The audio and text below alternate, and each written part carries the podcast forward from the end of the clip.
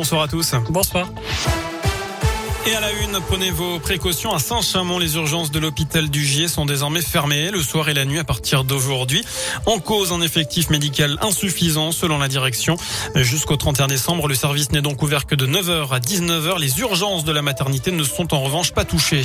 Plus de 20 kilos de drogue saisis dans la Loire. Après un an d'enquête, trois points de deal ont été démantelés le 11 octobre dernier au Chambon-Feugerolles. C'est ce qu'annonce aujourd'hui le procureur de la République de Saint-Étienne. Au total, 70 policiers ont été mobilisés. Des perquisitions ont été menées au Chambon, à Firmini et à Sainté. 22 kilos de cannabis et près de 3 kilos de cocaïne ont été saisis, mais aussi deux armes de poing, des munitions, des bijoux, cinq véhicules déclarés volés ou encore plus de 20 000 euros en liquide. Au total, sept individus ont été placés en garde à vue. Cinq sont poursuivis, dont deux placés en détention provisoire. L'un âgé de 36 ans, l'autre de 21 ans. Les trois autres sont sous contrôle judiciaire. Les salariés de l'EFS appelés à la grève toute cette semaine, ce sont les trois principaux syndicats qui se mobilisent réclament des hausses de salaire prévues dans le cadre du Ségur de la santé pour les hôpitaux et les maisons de retraite, mais pas pour les établissements français du sang. La mise en garde du ministre de la Santé, une nouvelle vague épidémique est possible cet automne, c'est ce que dit Olivier Véran.